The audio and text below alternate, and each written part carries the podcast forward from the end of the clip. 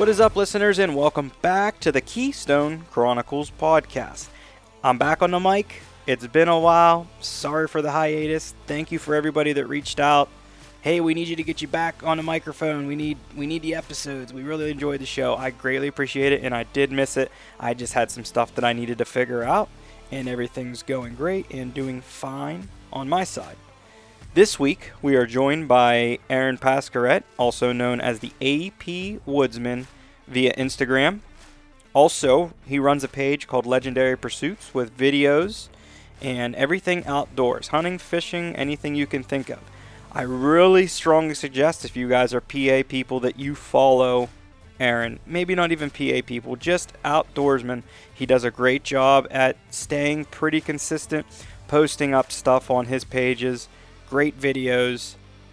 Couldn't ask for a better guy to sit down and talk with. And in this episode, basically, me and him are envisioning sitting around a fire, and we're just going to BS. This is something that I really like to get into, almost a hunter profile type thing, and I just couldn't ask for a better conversation, really, when it comes down to it. Uh, Aaron and I go into a lot of deer hunting, uh, a little bit of bear hunting, if you guys like to sit and listen to two guys chat it up about just loving the outdoors, you're really going to enjoy this episode. With that being said, thank you so much for tuning back in. I greatly appreciate it to all my listeners. I hope that you guys enjoy the episode. All right, ladies and gentlemen, welcome back to the Keystone Chronicles podcast. It's been a minute, and I'll probably touch base at some point uh, on why I had the hiatus. But uh, I'm here with Aaron. Aaron, please do your introduction, man. This this is a long time coming. I said I was going to have you on the show a year ago, however long ago it was, and we're back at it. So uh, let's get to know you, brother. Hey, uh, appreciate you having me on. Uh, looking forward to talking anything outdoors with you. And uh, but anyhow, my name's Aaron Pasquarette. I live in Northwest Pennsylvania. Pretty much live, breathe, and sleep the outdoors. Uh, been filming my hunts for 10 years now.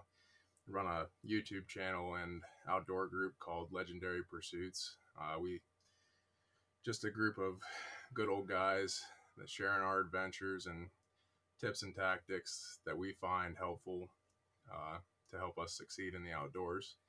But again, I just appreciate you having me on, and I'm looking forward to this. Absolutely, man. It, like I said, it's been a long time coming. Um, I yeah, I couldn't be more grateful to have you on there too, especially like you're the first guest coming back. So I don't know what kind of honor that brings you, but it's an honor. All right, man. Well, so that, that we got that, and then also I'll be starting a YouTube channel with this, and then also this will be through the podcast uh, on all platforms. Nothing changes there. Um, so you said you were from Northwest Pennsylvania. Um, do you care to give like exactly like the whereabouts, close towns, county, anything like that? Uh, uh just Du Bois, Du Bois, PA. Okay. Uh, uh, I don't know what that makes it. Clearfield County, Jefferson County, there. So. Okay. Okay. You guys got you have a little bit of an elk herd there, don't you? Uh, about forty-five minutes away. Um, okay.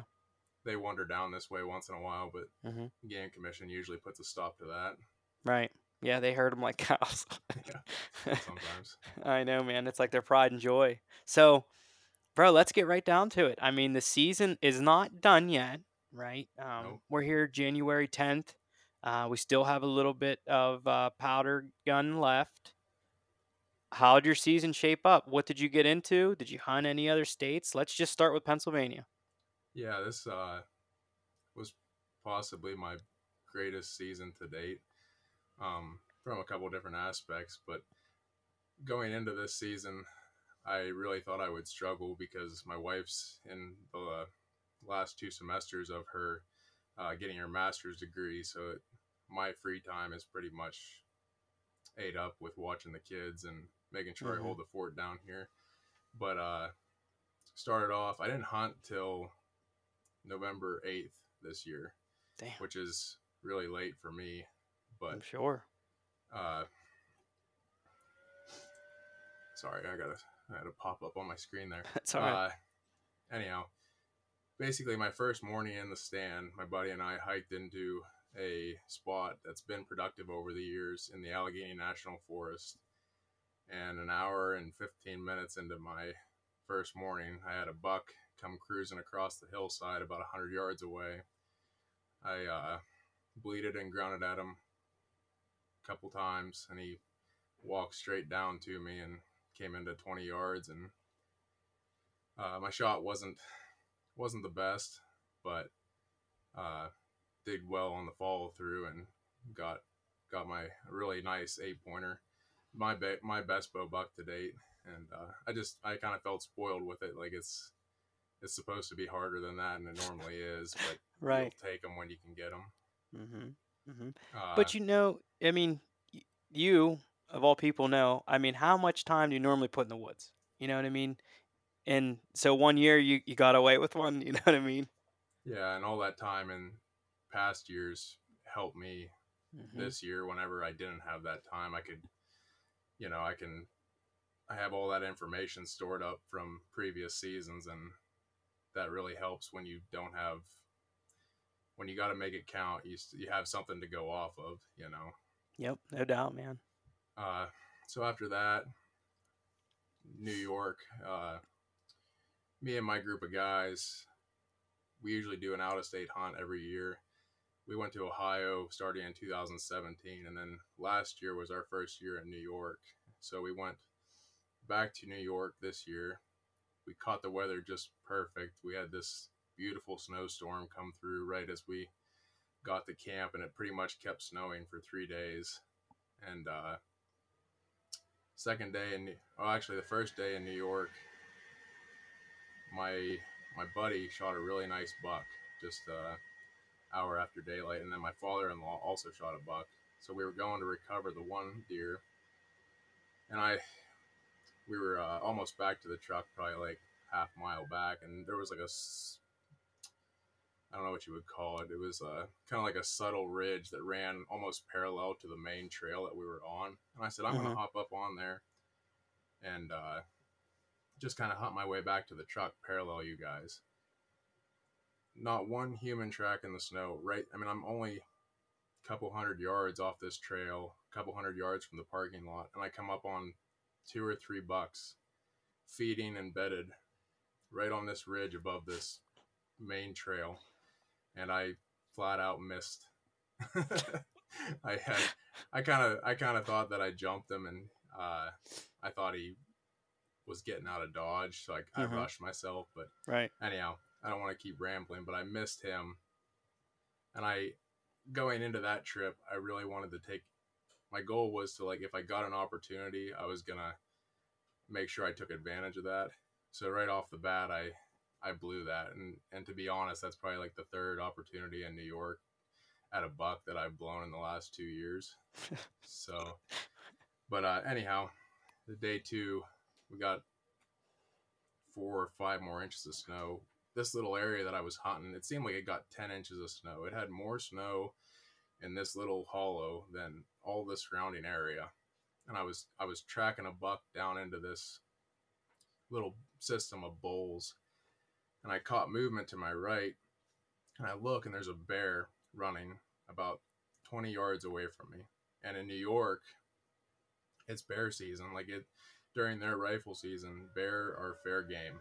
Mm-hmm. So like once I figured out what I was looking at, I pulled up and I made probably the best shot of my hunting career and just dropped that bear right right on the run, uh, probably 35 yards away, and heck? Had my first New York bear. Wow. Uh, took me a while to understand what actually happened, but took him back to camp. Surprised my father-in-law. He's a really big. He's really into bear hunting, and I played it off like I had a buck in the back of the truck, and he opened the tailgate and had, uh, he about lost it. I'm sure. I'm sure. Oh, how big was it?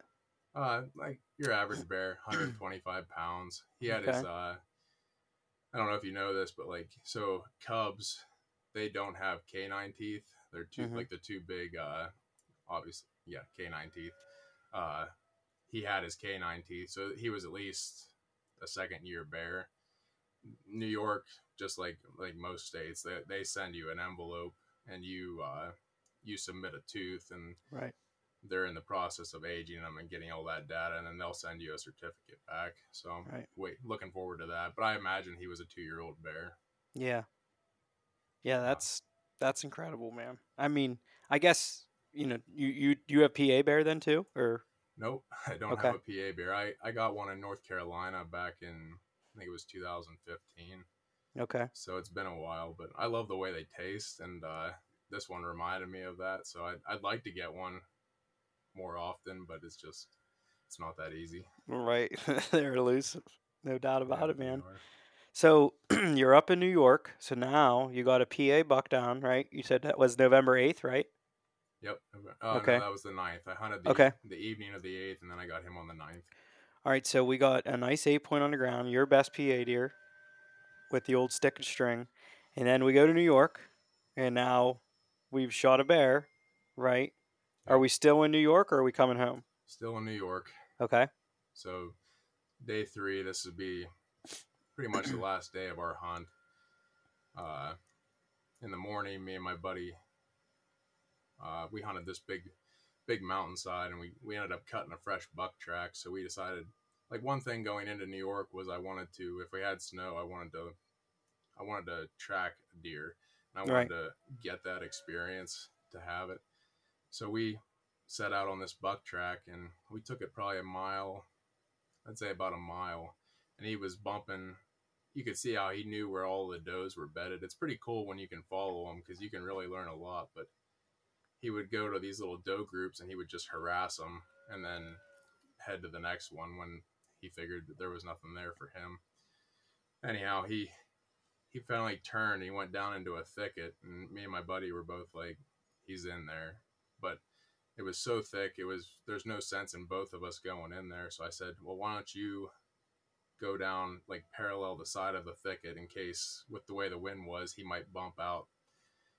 Well, I went slow, but I didn't go near slow enough, and I bumped him probably 50 yards in there, and I I missed him getting up out of his bed. I mean, it was just like just where he was bedded at. It was just like bam, and he was Mhm. gone. I I probably didn't even have a chance, but uh, that's tracking deer. It's It's not a much like spectator sport. It's a split second decision kind of thing. Right. But anyhow, so that that evening was our last evening, and went to a. It's actually the same mountain that I got the bear on, but the opposite side.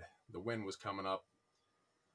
Uh, I don't know, out of the west. So I got on the leeward side of the hill, thinking that most of the deer would be on that side out of the wind, and I just was still hunting out across like a series of like bowls and like little creeks that came down off the mountain, and I saw five or six does in the first mile, but no bucks. And there was a group of guys driving out the other the other hollow on the other side, and you could see where deer had come up over in front of me and already like went down over this side of the mountain. But it was about 4:30. I was getting ready to turn around because I wanted to hunt my way back to a truck to the truck through like a new area. Like my big thing is like I like to lay eyes on stuff for the next time. Like if I can just uh, I don't know, it's like learning the learning the land. I've never been on that part of the mountain before. Right. So anyhow, I was about to turn around. And I came up over one more little rise, and about 115 yards down in the bottom, there was a big bodied deer broadside feeding on uh, like fern bulbs. So I I checked him, and he was, I mean, he was a really nice buck, and uh, I still get like nervous like a little kid. It's just every year I'm like, all right, man, you can you can keep it together, and it's like I just start shaking like a leaf. Right. I snuck a little bit closer to him because there was some beech brush between me and him. And uh, in the mountains, the wind is never uh, it's never consistent, so it swirled. Right. And he lifted his head and looked at me. He wasn't like spooked, but he was he was getting there. So I pulled up and I shot, and he ran directly away from me up onto the next point. Light was fading, but I had snow, so I hustled down there, and there was about six hairs where he stood, hmm but they were all brown hairs, so that was that was good. And I started following him, and it probably took like sixty or seventy-five yards for there to be really any blood on his trail. Wow. And I ended up like shooting him through the liver. So it's just I don't know. I guess the moral of that story is like you got to really check. Like anytime you shoot at an animal, you got to do your due diligence because it just I don't know. Like it was a fatal shot, but I feel like that deer gets lost a high percentage of the time just and I don't know if you can even blame people because like I don't know how you pick six hairs out of the dry leaves if there was dry leaves, you know. Mm-hmm. Anyhow, Yep. I trailed him up over the hill and he was going down, but I put the finisher on him and uh, he was a really awesome buck. He had uh, he's this one up here behind me, but uh, he had four on one side. I always shoot the weird bucks, but he had four on one side and a big Y. So he's just a six pointer, but uh, and my wife makes fun of me because I shoot all these. I can't tell you how many times I brought a six pointer home. Like it could be a. I have this one from Ohio. It's like a giant six pointer, and it's like, yep, but it's a six pointer, you know. Right. But I was just, I'm super proud of that deer and really, really thankful for that opportunity. He just, I was actually when you called me here, I was ordering a tooth aging kit to see how old he is because I think he's an older deer, even though his rack doesn't. I don't know if you do the whole scoring thing, but it uh, Mm-hmm.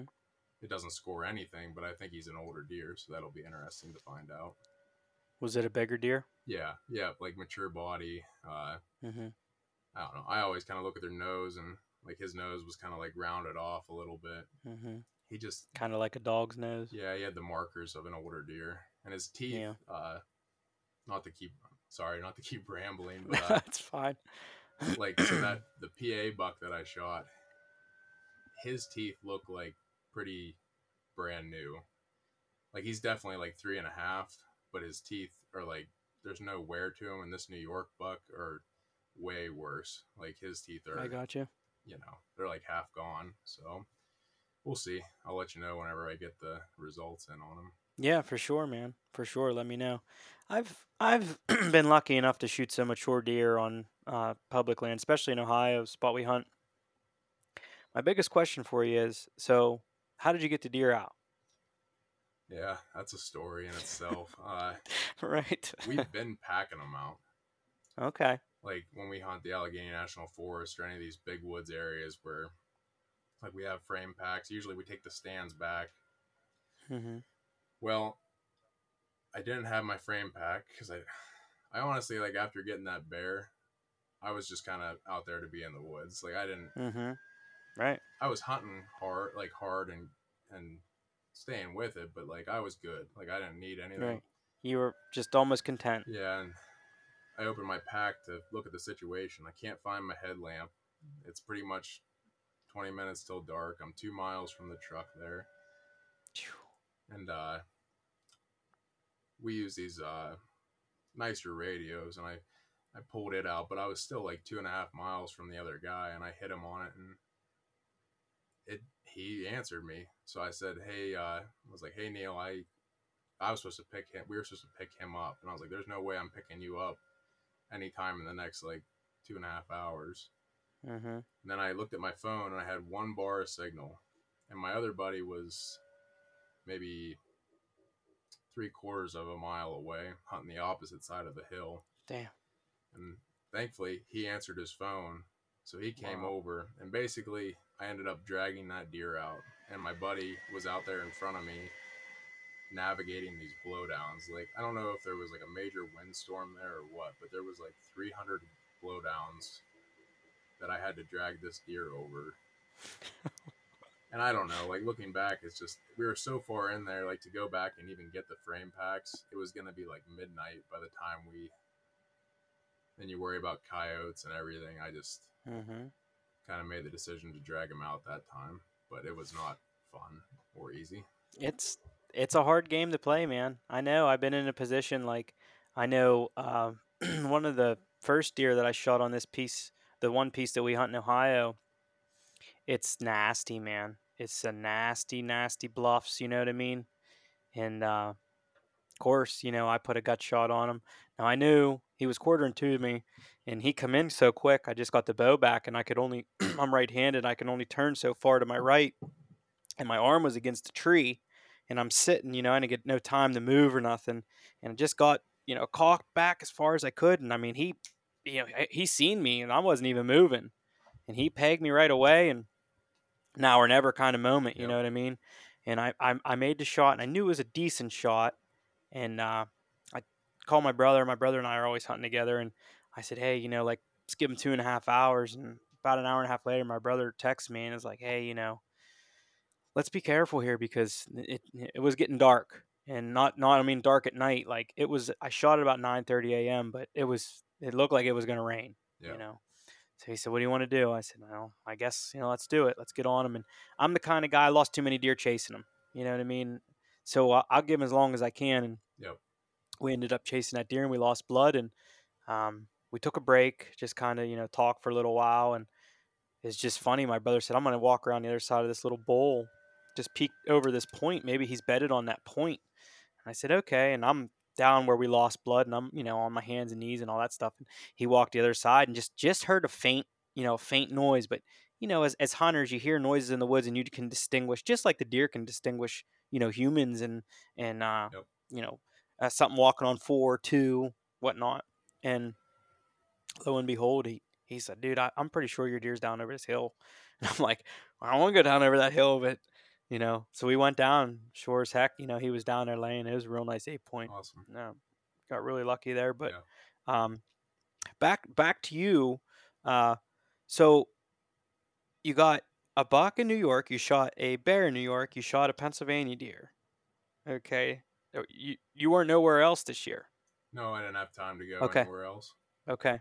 All right, I got you. Because I mean, it, it is hard, man. It's really hard to do more than one trip. Like I know for me, like we were talking before we got on, and now like I have a child running around and stuff, and I really give it to a lot of guys because before, like I thought I didn't have much time with work and whatnot, and Yeah.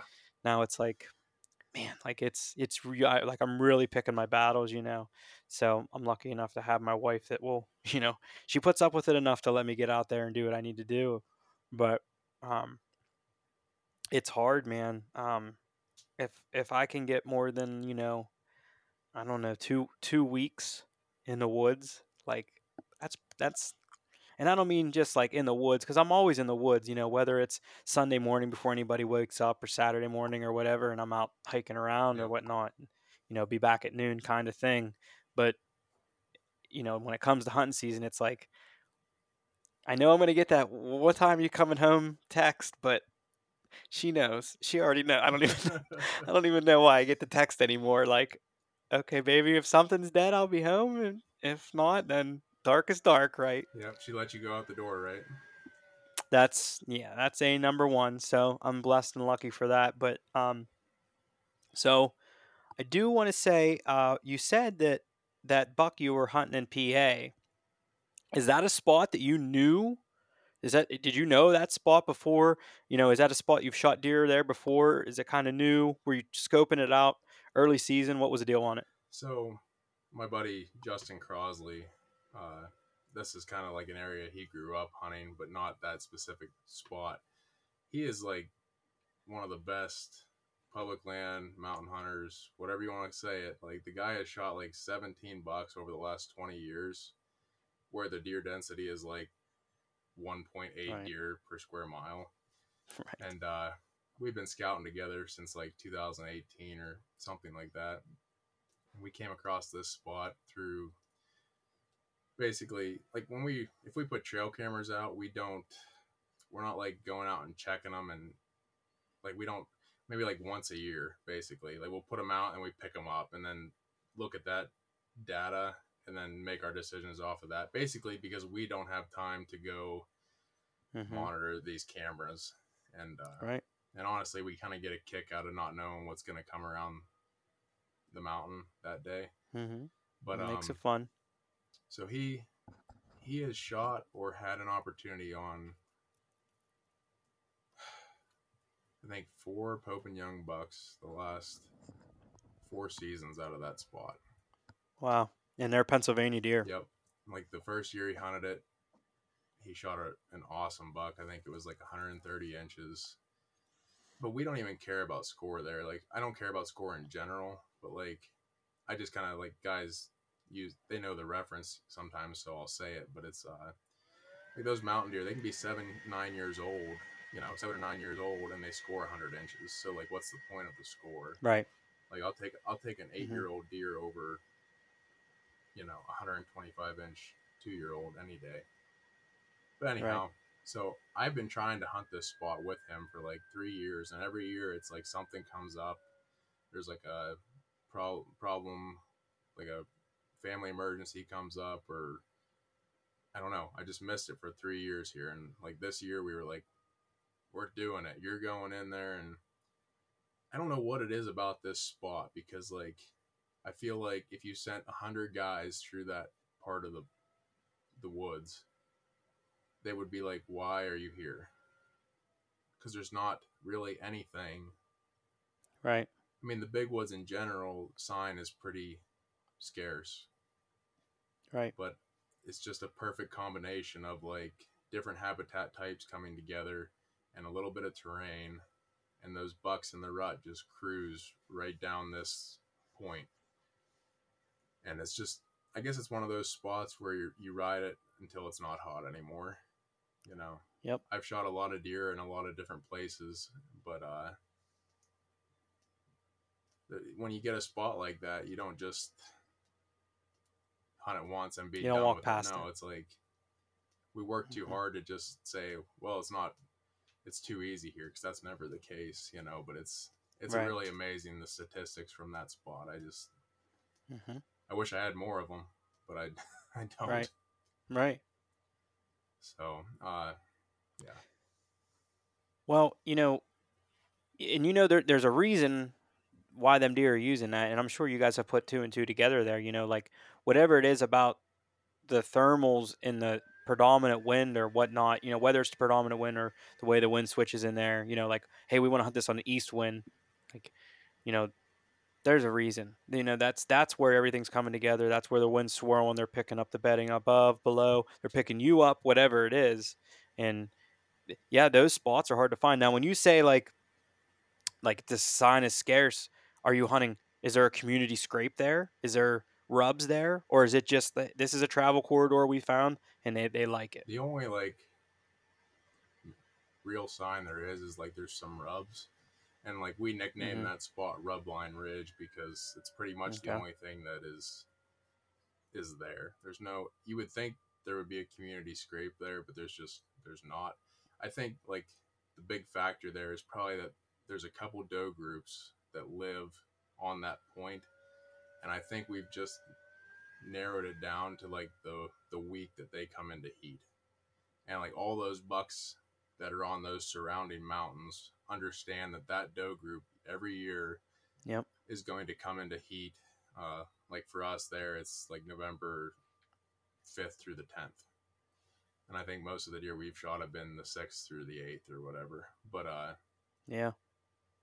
you know it's just it's crazy how from year to year how consistent that those dates are and the fact that the bucks know that Well, you know, one one thing that I I heard you say, and I was, you know, I really understand too is.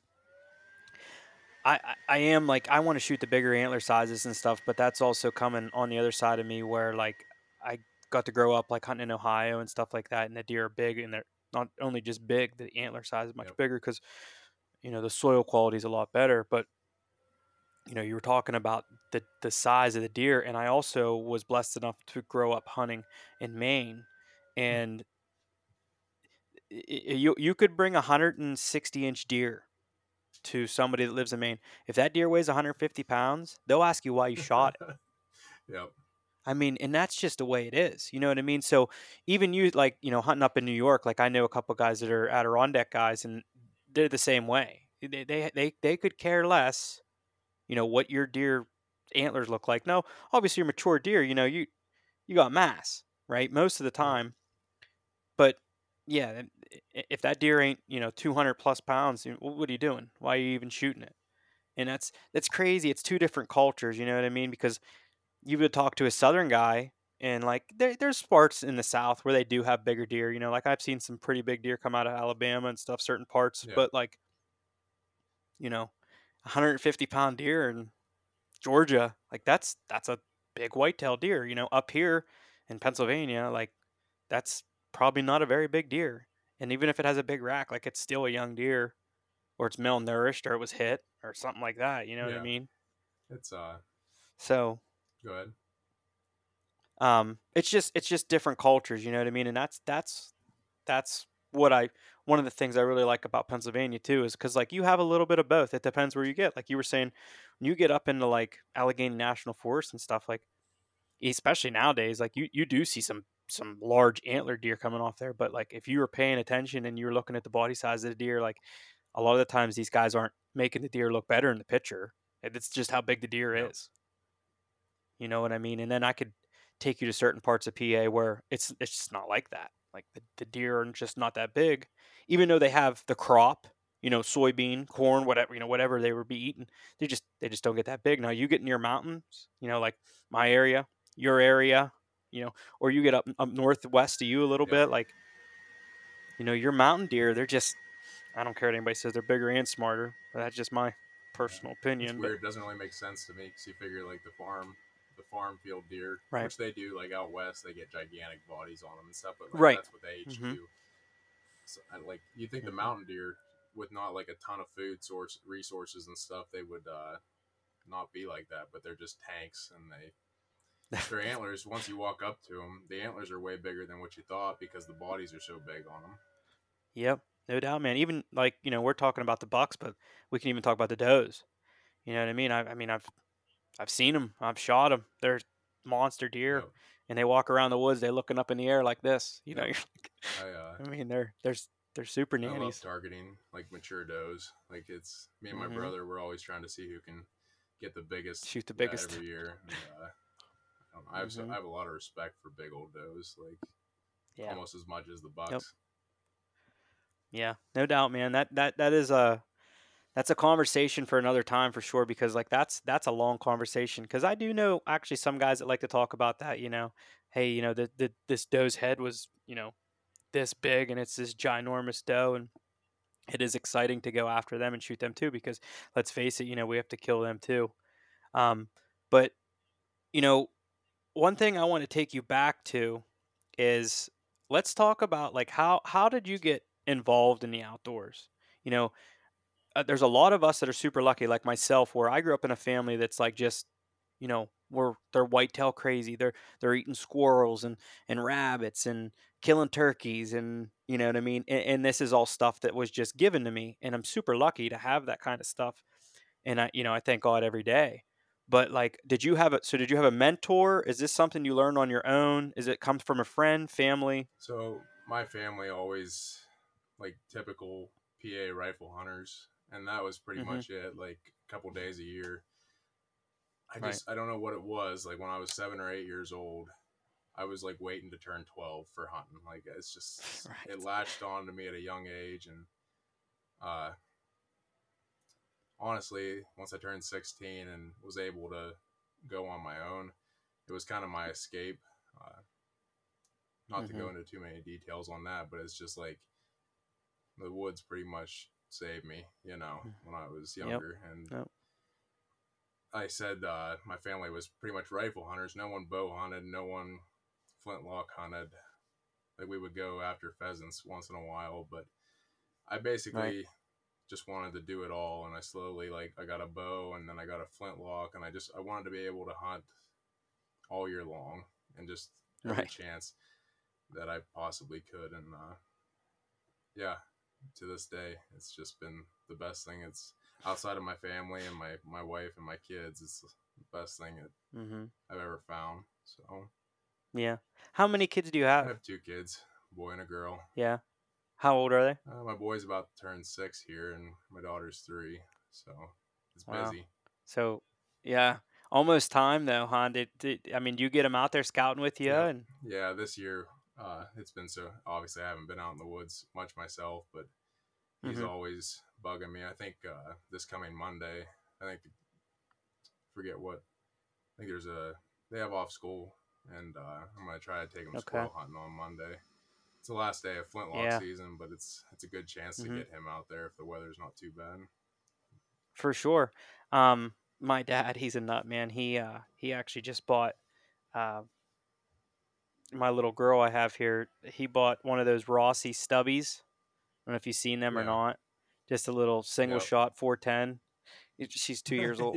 Like, and I'm like, I, I know you're excited, man. You know, like, you know, uh, but I do have my godson, and I just recently got him into squirrel hunting. And dude, just a little trooper. It was, uh, I think it was a Saturday after uh, rifle. Uh, the first, what would have been the, what was it, first Saturday, but the Saturday after the end of rifle season. And I called him. I'm like, hey, you know, rifle season's done. You know, I'd like to take you out squirrel hunting. And he's only seven. I said, you know, I just want to get you in the woods, get you shooting a gun and all that. And he's like, I want to kill deer. I want to kill deer. I said, you know, we got, you know, we got a little bit of learning to do. And he, he hadn't really ever shot a gun or anything. So it was cold that morning, man. It was really cold. It was like, real feel was like negative, and I'm like, man, I'm concerned. Like it's cold, you know. But boy, he stuck it out there. And it's funny, you know, I found a good spot, put him down beside a tree, and I'm sitting right beside him, and this squirrel just weren't moving. I, we were in a really good spot, and I, you know, I know we have a lot of squirrel in this spot, and they just, I, it was just cold. The wind wasn't really blowing, so I don't know why they weren't moving, but um, we're sitting there and I look over at him, and you know, he's kind of like shivering, and I said. All right, we're just gonna take a walk, or we're gonna go up here. And I had a couple water bottles on me, and I set a couple water bottles up for him. I said, "We're gonna shoot these water bottles," and that was like, you know, he was like, thing in the world. this is right man. And it, and it's you can't put a price on that stuff you know just passing that kind of stuff down. So super super exciting man. I'm i'm really excited for all that stuff and i'm sure you are too. But yeah i i talk to a lot of guys like i said you know even like you being raised in that environment like are, we're blessed too because i know people who will reach out to me and they're like hey i just would really like to learn how to hunt. And i'm like well you know it's not that easy and i would just teach you like what i know but at the same time i'm struggling to get time for myself too so you don't want to be that guy it's like i can't but at the same time you're like i, I want to help. So like when i talk to some guys that are like retired or they're bored or whatnot and i'm like hey i know this guy we would you help him out? You know just teach him how to shoot teach him how to hold a rifle Yep. you know what i mean? T- teach him how you know rifle safety or uh, you know teach him how to flush a, a rabbit out of a brush pile you know just stupid little stuff i wish that there was more guys out there like that because i feel like there's a lot of retired dudes that are like just bored Yeah, you true. know but unfortunately them are the only guys that have the Yeah. time you know what i mean I uh like with my Facebook pages and Instagram and stuff, I'll uh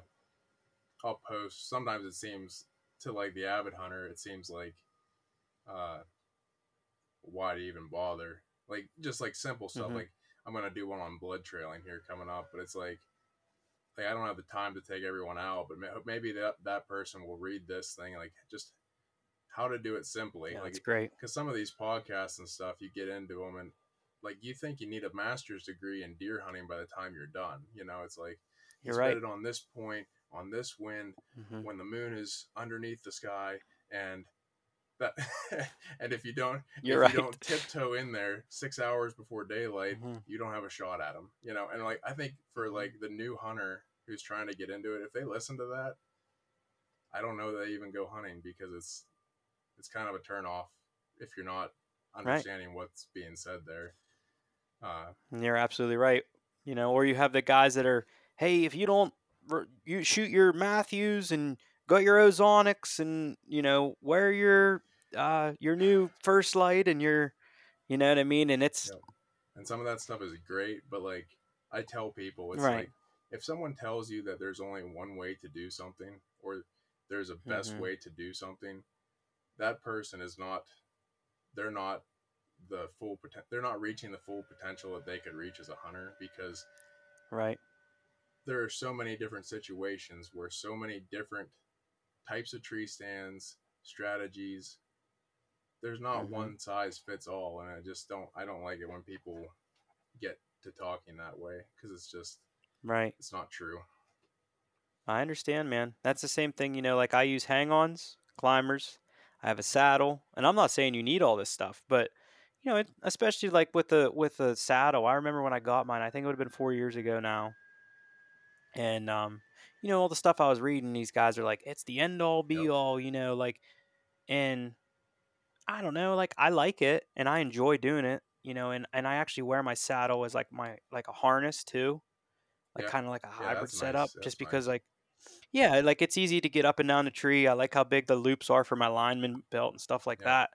Um, and I just feel safe. Like sometimes I can hang a tree stand. I'll just throw my tether above my tree stand, and I'll just like I'll hang in the saddle and put it on, and Yeah, instead of like leaning up against my lineman, it is. It really is. And I actually almost got a shot at a deer doing that. I was hanging the tree stand, and I was in my saddle, and I turned my head, and son of a gun, you know, there's a buck standing there, Jeez. and it's a nice buck, and he didn't see me, you know, wire my bow up and get ready and everything. He's just a little bit too far. You know, I think he, I measured him at like 48 yards, and I just in the timber, I, I just. I don't feel comfortable shooting that far. You know what I mean? And it's not that I'm not confident. It's just I, I I've wounded too many deer in my life. That's what it comes down to. So it makes you a little bit gun shy, and you kind of like we're like, eh, because you you live with that. You know, and I'm sure if you've been there, oh my god, you know, like I live with that stuff all the time. Yeah. So, um, but you said you guys use cameras, and that is something I like to talk to people about. So, like, love hate relationship with cameras, or I mean, you like using them. How many times have you burnt yourself, like, or felt like you burnt yourself, like, oh man, like, I need to go check that camera because I haven't been in there in two weeks, and I know that there's got to be a buck in there, or you're on vacation or you're somewhere else and then you go and check a camera and that buck was there and you're like, oh, I'm pulling your freaking hair out. Yeah, I uh fortunately with not having very much time, I don't get into using them that much to where I feel like that. And Mhm. honestly, that's part of the reason that I don't like to just rely on them cuz I I can't tell you how many guys with cell cameras are like, "Oh, I should have been over. like I hear they tell me these stories and it's like I was in this stand and then he was over here in this other place. So I went over there and then he showed up on my camera back where I was. And I'm like I mean, I personally don't use cell cameras. Uh, it's just that's a bridge too far for me. But I'm not gonna Mm-hmm. like, you know, I'm not gonna hammer guys for doing it. But uh, I'm sorry, I'm getting off track here. But basically, uh, so we'll go out, and to tell you the truth, I didn't put one camera out this year because I just didn't have the time. But when we usually do, we'll go out in like August, and we'll put out however many cameras are still working from last year, basically. and uh, I got you. you know, if if we have time, like my buddy, he'll usually go up. Like if we're gonna hunt in November, there he'll he'll go a day early and he'll kind of run through that area and just grab cards just to see what's up. Right. The thing about hunting those mountains up there is that, which is where most of our cameras are, those deer are not on a daily pattern. So they're they're, they're like roamers. Like it could be three, five, seven days before that buck comes back through there. Like your best case scenario for having him multiple days in a row is the fact that there's a hot doe group there, and he's not gonna just leave. Like he he's roaming. Right. He hits that doe group, and he hangs out for three or four days, and you just hope that that overlaps with your vacation time, basically. Um, Yep. Probably the biggest benefit to the cameras is giving you hope that there are deer there, because like when you hunt those big Right. woods, it could, you know, uh, uh, there's days where you don't see a deer, you know, and it's and you're looking at this vast mountainside and you're thinking like how is a deer going to walk within 30 yards of me here? Like it doesn't make any sense Right. in your head. But if you can pull out your phone and you see that one big guy that came through last year around this time it just gives you the mental boost to be able to sit there and uh, you know stick it out Yeah. Yep. I know exactly what you're saying. I've parked my butt on a couple different points in in Big Woods country, and there was one time we went on this trip. Five days, man. Five days. I seen one doe. Hey, the last day, the shot presented itself, and when the deer come in, I mean, it was Big Ten point, probably 150, maybe 160 inch deer, humongous. But when he came in, what happened was I had got down two days before and it was dry. And I had thrown my paracord up around these tree limbs. I was hunting in these Okay. beech trees where I found this big community scrape. And I threw the paracord on there because I had sat in that stand so long and I kept saying, That spot, that's gonna get me, right? That's gonna get me. And didn't didn't he come in and hit my ground set mm-hmm. right in that spot? And what he did was he turned and he he was facing away from me. And some guys, I don't know, you know, I, I play it over my head and I'm like, I probably could have made a shot. You know, if my shot placement was right, I probably could have drove it down, you know, right next to his spine, come out, you know, right in his brisket or on on, you know, his his opposite side. But like I said before, I've I've probably wounded a good four or five Pope and Young bucks in my life, and it's Yeah. you know what I mean. I, I I'm not a bad shot. You know, I could take you in a yard and we can shoot, and you would be like, "Hey, man, like you're good." You know, Stuff just- happens. Stuff. I'm telling you, man. Like I had, uh, I quit using mechanical broadheads. I had a Rage broadhead, and I. It's not like I have a gripe against them or anything, but this is what happened. I had a Rage broadhead break at the ferrule. You know, to me, a, a broadhead should never, ever, ever, ever break at the ferrule. Of all places, Yeah. you know that that can't happen.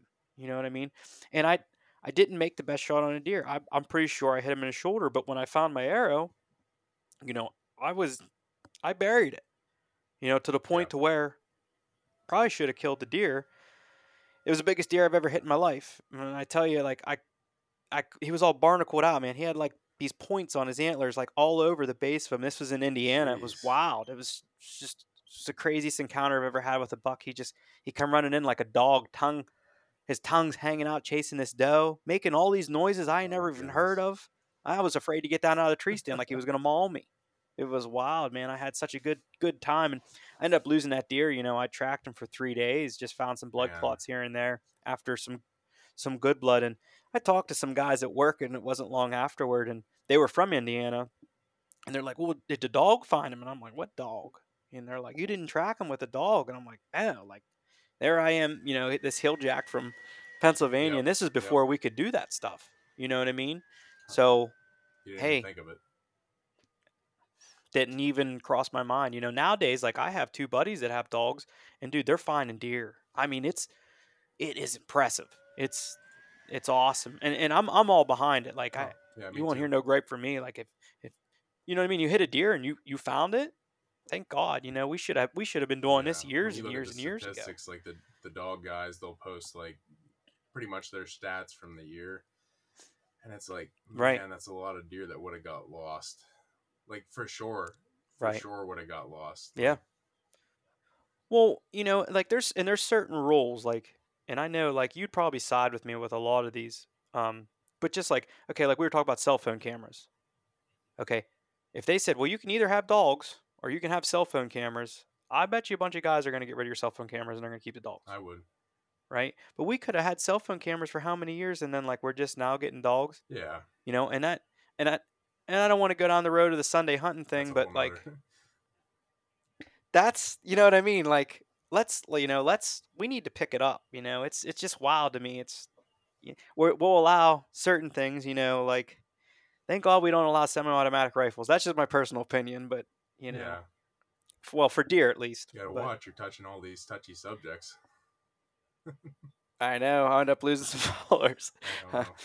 I don't know. No, I know. I have, you know, I have ARs and all that other stuff, but I don't know, man. You know, like if we were a shotgun only state or something like that, yeah, okay, you know. But at the same time, like I don't want it to be that way. Where I hunt, I Yeah. like using a rifle. You know what I mean? And we're blessed that we can do that because I hunt other states where it's shotgun only or straight walled. You know, now things are straight walled and whatnot. But yeah, there's. I mean, we could go down that road. I don't really want to go down that road, but um, some other things I wanted to get into.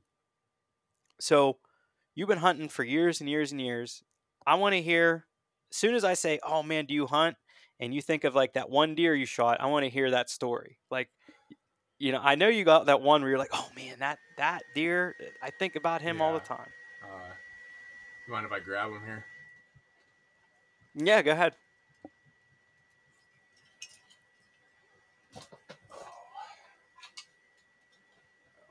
So this deer, this is him. Okay. This is uh, this is an Allegheny National Forest buck, and camera doesn't Nice. uh, do him justice, but he uh, I think I didn't get this deer age. This was back before I could get him aged, or before I realized that you could even Uh-huh. do that. But basically, I think this deer was ancient because, like, his skull, even down here, is massive. Like he's his his just his bone structure is much bigger than any deer I've ever shot. And I don't know if that happens over age or that's just genetically the way he was, but he's like an absolute tank Right. of a deer. His burrs, like he, he just can't I don't know. He's I didn't even realize what he was when I walked up to him that day. And I kind of feel really stupid now that I can sit here and appreciate him, you know, but uh are you looking for the story or what are you looking for? Yeah, yeah. Let's hear it. Let's hear. Let's hear how it went down So with him. would- that was the first year I ever hunted up there in the ANF with my buddy Justin. And in bow season, I had missed an eight point that was a little bit bigger than him because I just wasn't used to seeing big deer walk by me like that. Like, uh, Right. so that was rifle season. Then I came back, and this is rifle season with this buck, and we had snow that day. I've been blessed with a lot of great days in the woods where we just happened to have snow, and I happened to be there.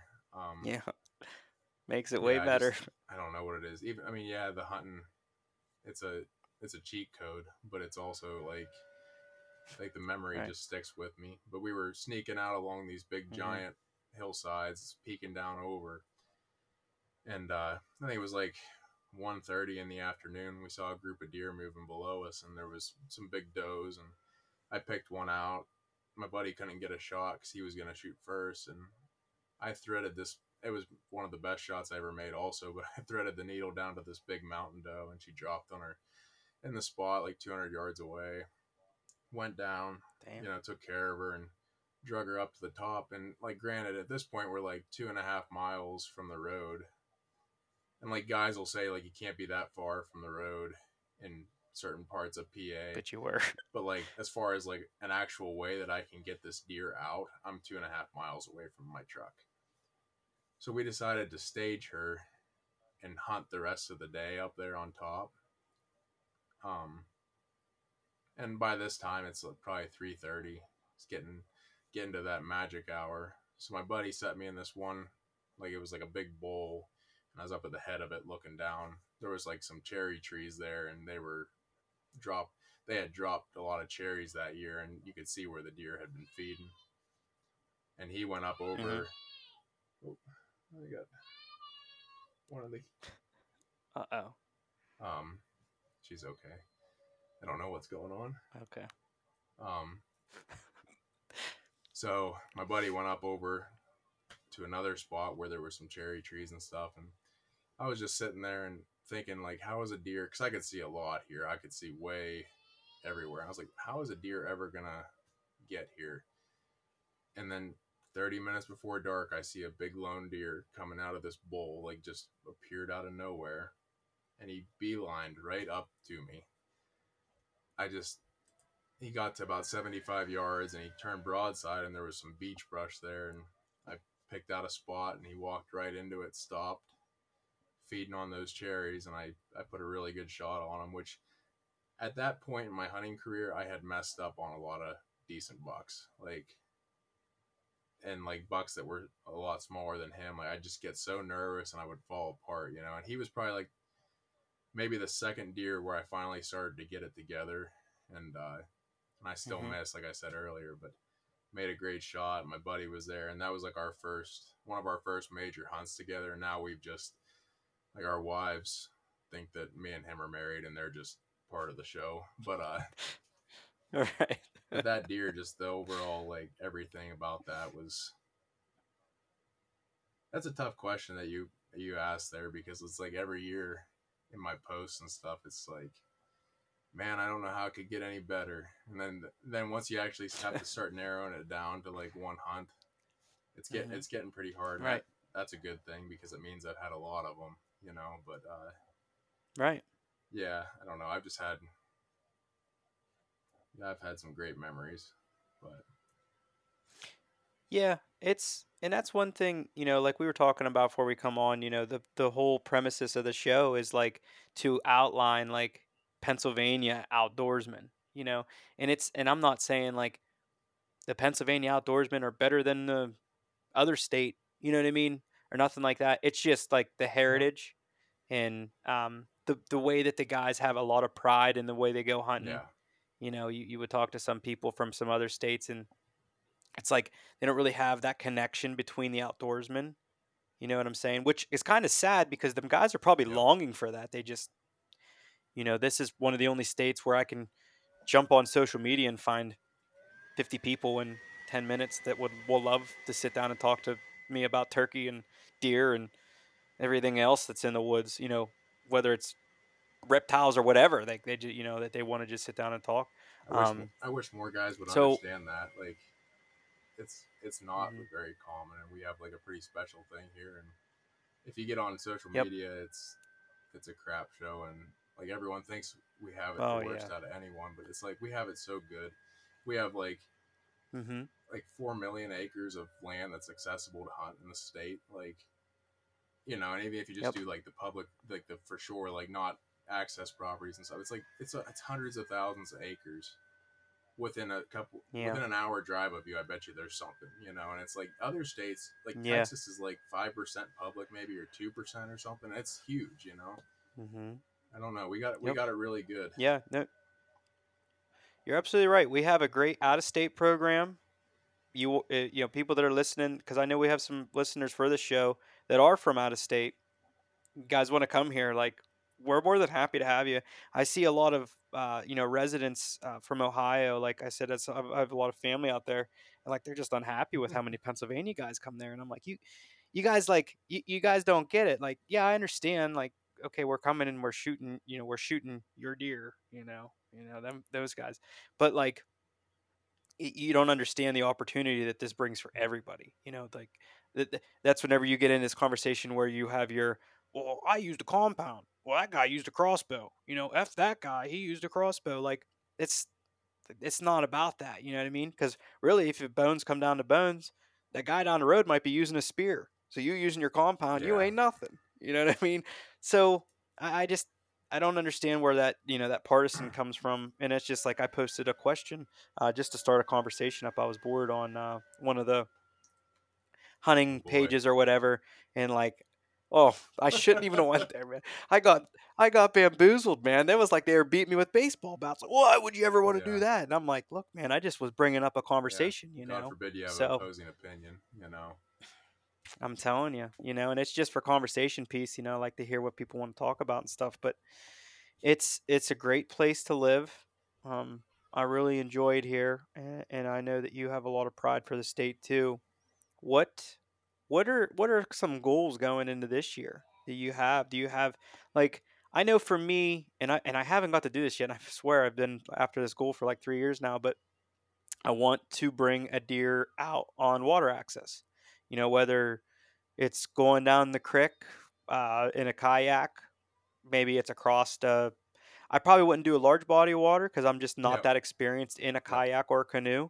But like, uh, you know, like a nice size creek or something like that where I float in. You know, I'm gonna go in and I'm gonna get the deer, and that's just that's that's one thing I'd like to do. That and um, just you know camp in the back of my pickup truck and save a little bit of money on a hotel or driving to my one buddy's house where it's a good it's a pretty good drive away you know save some gas money and then you know do do one of my public land hunts in ohio or west virginia like Yeah. that you know so do you have any goals in mind that you want to get Uh, done this year I mean, in all honesty, I'm not even done processing this year, but uh, I've been I've been trending towards like holding out for nicer bucks. Like this year, that Hmm. was my goal was to hold out for a, a nicer buck in bow season, and if I didn't connect on one, I was gonna take that tag into flintlock season and try to shoot a buck with my flintlock. So, like a Okay. flintlock buck is definitely on my list. I've just been fortunate enough to shoot like my last five bow bucks in a row or something. Um, I'm always looking at like those out of state hunts. I I don't know. It's it's hard to say. We'll probably end up back in New York again, but definitely would like to go a little farther west here, maybe Indiana or something. Um, as far as Mhm. like a specific goal, I honestly don't know if I have one that I can tell you outside of like that flintlock buck. That's for sure something that I want to do. The the past four years, I've had a legal buck within 50 yards in flintlock season, and no buck tag in my pocket. Now, whether I could stay calm and actually Right. pull that off, I don't know. But uh, I'd like a chance at it one of these days. Yeah, that's that's a heck of a goal, man. And like that's that's a feat in its own. One of my buddies actually did it this year, and j- yeah, I've shot deer with the flintlock. Never shot a buck with a flintlock, um, but I, you know, I've shot deer with it. Great time. I more of anything with the flintlock season. It's very similar to the rifle season for me, at least. Like I like to go out just a camaraderie. You know, get the guys together, kind of like that. Hey, you didn't kill that deer alone. Like we we killed that deer. Yep. You know what I mean? Like whether we were pushing or we were just all hunting together or whatever it is, but it's just like you, you know that you get that camaraderie with it. Now, I will say in flintlock season, we put drives on and we have a Yep. good time. You know, because once the deer get herded up like this, it's Yep. it's fun. It can be a lot of fun. You know, but at the same time, you know, like I want to preach on here, like practice safety. You know what I mean? If you can wind check the deer, wind check the deer. You know what I mean? If you drives are great, you just got to know what you're doing. Everybody's got to have their head on a swivel, and especially with yeah, it's really rifles. but important to have like a close group um, of guys that understand. I don't, you know, Yep. if you pull ten random people together, that that that's an opportunity for something to go wrong. But uh, like we do the Mhm. same stuff. Yep. We have a close group of buddies, and it's always safe and it's always fun in flintlock season. Right. Yeah. Anytime, you know, I know that I've questioned a couple groups that I've I, I didn't go with them. You know what I mean? Like if if I get that feeling like in any way, Yep. like, hey, that guy would rather take my head off than wait three seconds for that deer. You Yeah. know what I mean? So that's uh, you know that's that's one thing I like to preach because I'm I'm huge, you know, on the camaraderie of everybody pushing deer and stuff, and especially Pennsylvania. Like I've talked to people who've never been on a deer drive before, and they're like, they don't even know what that is. And I'm like, I mean, there's plenty of ways to kill them. Like we were saying before, like there's not one way to do it, but when it when when the nitty gritty comes down to the nitty gritty, I mean, you you know, with a gun, and I know guys that do it in bow. They push deer and bow, and I mean, I'm not going to say I agree with it. I'm not going to say that I don't agree with it, you know, because trust me, I mean, I know guys that do it, and they kill bucks every year doing it. But at the same time, I think that it's really hard to always get a ethical shot. If you know what I'm comes saying. down to where you're at as a hunter and what your own, you know, like people can tell you whatever they want to tell you, but unless you're willing to hold yourself accountable, then it's, I don't know. I think whenever people hear deer drives, they think of like that worst case scenario where there's like 50 guys screaming and Right. blowing air horns and stuff, but it's, But uh, Banging pots yeah, and pans like and if you have a couple guys out there and you're doing it the right way and you're just oh yeah, it's just say right way. I mean, people can take that wrong, but like Mhm. yeah, I The mean, safe way. They win. I don't even. I can't even tell you how many. Like they they win most Yep. of the time, you know. And I don't know. Mhm. Just real quick, I had a guy. I posted a one of our group hunts, and he was like, "Yeah, driving deer. That's that's uh that's real sportsmanlike or whatever." And I'm like, "Yeah, man. I mean, you're right. I should go sit up in my tree stand with my scent blocker suit and my ozonics and my rangefinder to tell me exactly how far it is and, and I should zip that arrow through Mhm. it before it ever knows I exist in the world. Like it, it's Mhm. all like you know what I'm saying? Like, is that fair to the deer? Like what what's fair to the deer? Like it's just you know, the bottom line is they have a fair That's pro- chance and like the deer can get away and they can sometimes not get away. Like it's just That's probably the same guy that wrote on my one of my posts one time that said that deer need the day off on Sunday because they, you know, they, they get chased around, you know. Hey, not not that they don't get chased around by predators or anything on Sunday, you know, that they take the Yeah. Sunday off too. You know, that's that's whenever the coyotes and the and the black bears they watch football instead of Yeah. chasing I should deer just throw around. it you out know? there that because a lot of PA sportsmen don't understand this, but like, so the game commission, they're for Sunday hunting. Like, there's so like if you get Yes. on Facebook, there's so many people that don't understand that. They're like, what? You know, and they're they're just like throwing flack at the PGC, and it's this is completely in the legislature's hand, which is a huge issue. Yep. Like the game commission should be the ones responsible for all of this. Like that's their job is to manage wildlife. The fact that we have a couple people in Harrisburg sitting there that can vote on this with zero knowledge, understanding, or background in wildlife management is a is a big mistake. And honestly, like PA wildlife will never get a the fair shake that it deserves as long as that's the system that we're going on right now. You know. Yeah. I don't know. Yep. It's a Yep. No, I, I agree 100%. But no, that is good to throw out there because a lot of people, that is a misconception. And yes, I mean, all the game wardens I talk to, well, why, why wouldn't they want Sunday hunting? You know, that's just like, hey, the game commission wants all the deer dead. No, the game commission wants you to go kill the deer. That don't mean they want all the deer dead. they're gonna manage it like I don't know. People think that if it, even if we get Sunday hunting, people think that that means every Sunday from like there's still like six hundred thousand hunters in Pennsylvania, and like there's only so many deer. So like the game commission is still gonna put limitations on stuff. Like it's not just a a Mhm. free for all. Like you know, we got to manage things. We can't just I don't know it's it's a tough thing to wrap. It's and then you can't even barely have this conversation with people on social media because I can't. know. If you can get past Right. three sentences with somebody, I like congratulate them and thank them because it's like a dying art being able to talk to each other. Right. Well, what it comes down to is I'm not a biologist. You know, I'm not some scientist that knows the way the deer herd works. I just like to watch deer and I know a little bit about them and I know a little bit about the way they act, you know. And I know how to try to go kill them. Yep. You know what I mean? So for me to tell you that this will work and that will work, what do I know? As long as I can buy my license every year and go hunt deer, Same then here. I'm happy. So now, if you give me that Sunday, I'd be a little more happy because we're just talking about work and family and all that stuff. You know, that's that's when Yep. it gets tough. So, um, we're coming to the end of of this here. I I want to ask you a question, this might be a little bit hard to answer too. So, I'd like three guys that you would absolutely pick over anybody else to go hunting with. Maybe it's a family member, maybe it's a famous guy. I don't know. Give me three guys, and I don't care what you're hunting. You could be hunting birds, you could be hunting uh, pheasants, you could be hunting squirrels, rabbits, deer. Maybe you guys are out looking for spotted newts. I don't know. Whatever, whatever Well, be floating your boat. You could probably tell that I'm not like a giant celebrity uh, hunter, uh, follow, follower or whatever. I got gotcha.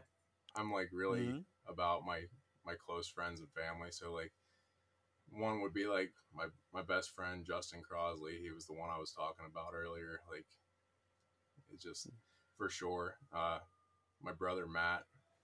I guess uh, we just every year we spend it like we don't get much time outside of hunting together, but like that's our thing and the deer are usually in trouble when we're together. But uh and then my father in law, Dave, he's uh he's been a you know, outside of being my father in law, he's been a, a giant role model in my life and uh just a really, really great hunting buddy. And we've all we've had some awesome stories. Like all three of those guys, we've had a ton of stories and they're usually with me. Like in New York, they were all there. So it's just uh those are that's it. Yep. Those are the, yep. Those are the guys you want to have around. I like I like to go over that question because it's really hard to answer, but at the same time, you know, as an outdoorsman, like we know we know the guys that we went around, and like you know, I know that there's times where I have my brother around, and I'm like, you know, if I was alone or I had maybe this or that person with me, like I might not take a shot at that deer because like I don't like I need help. You know what I'm saying? Or like, you know, like I know one thing that him and I do for each other is like if it's late season or like one of us doesn't have a buck down, like we're putting 15 miles on and we're going to move some deer. You know what I mean? Like you you pull the trigger. I'll get in there and we're going to make it those happen. guys that I mentioned, that's the way they are. Like we don't care. The big Yep. thing is like out of those three guys and me, we don't care who pulls the trigger.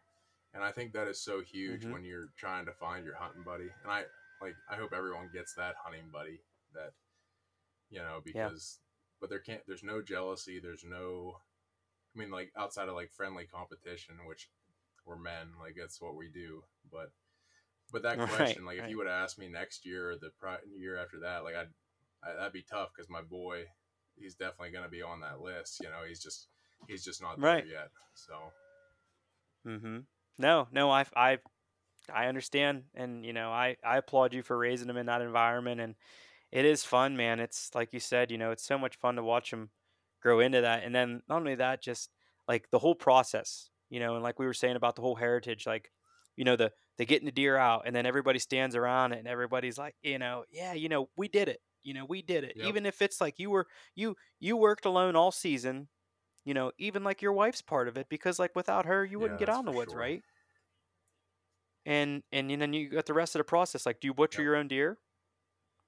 Okay, so you butcher your own deer, and then you know y- your kids see that, your wife's part of that, like you, you know your buddy Justin, your brother, uh, your father-in-law, everybody's part of that, and like you, there's just nothing that I've ever experienced in my life that's like that brings people together like that. Yep. You know, it's it's it's it's just wild, man. You know, and and then and like I didn't grow up on a farm or anything, but like I can understand why like like people get kind of addicted to that. You know, you'll see people like grow up and like they'll they'll they'll shy away from farming because it's hard work, you know, and stuff like that. But then it's like they always Mhm. come back to that, and and I, it, it's just it's the heritage of it. Yep. You know what I mean? It's it sticks with you, and it, like you're just kind really of bred unique. into it, and it it is it is, and then like you get to eat it, and like you're watching your kids eat it, and they're Yep. like, "This is great," and you're like, It's great. this is you know this is it is it's it's really hard to beat and then the thing that's crazy man is like when guys like me and you leave and we leave all our mounts on the wall and all that stuff that stuff don't mean nothing to nobody else you know what i mean and maybe to our kids Yeah. because they remember that stuff but that's that's it you know like to the guy that lives down the road that mount Nope. that don't mean nothing to him you know hey this this guy mounted his deer for what reason paid taxidermist $500 for this the hell's wrong with him you know what i mean you know, like I wish, th- I hope that they dig a grave deep enough for me that they could put all my deer heads. I don't want to think about that. yeah, I feel you. I feel you. Um, but yeah, it's just um, it, it, it's a great ride to go down. And uh, before I get going here, I just want everybody to to to know where they can find you. Let them know your YouTube channel.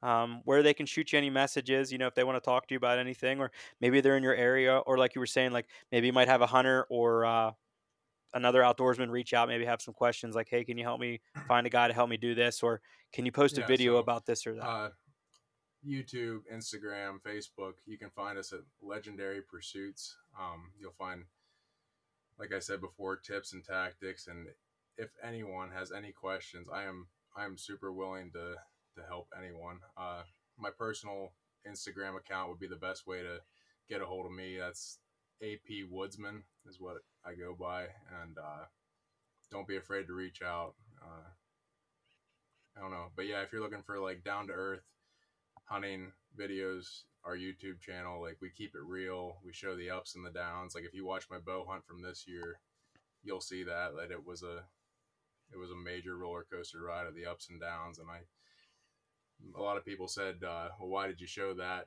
You know, and I said because people need to see that. Like it's not, it's not Yeah. all. It doesn't always go perfect. You know, and uh, we just we keep No. it real. No. So, I, yep. I and I wish it did, but at the same time, if it always went perfect, then you wouldn't want to do it. Yep. You know, that's just the way it is. So, well, brother, thank you for coming on. I appreciate it. This is the uh, the comeback episode.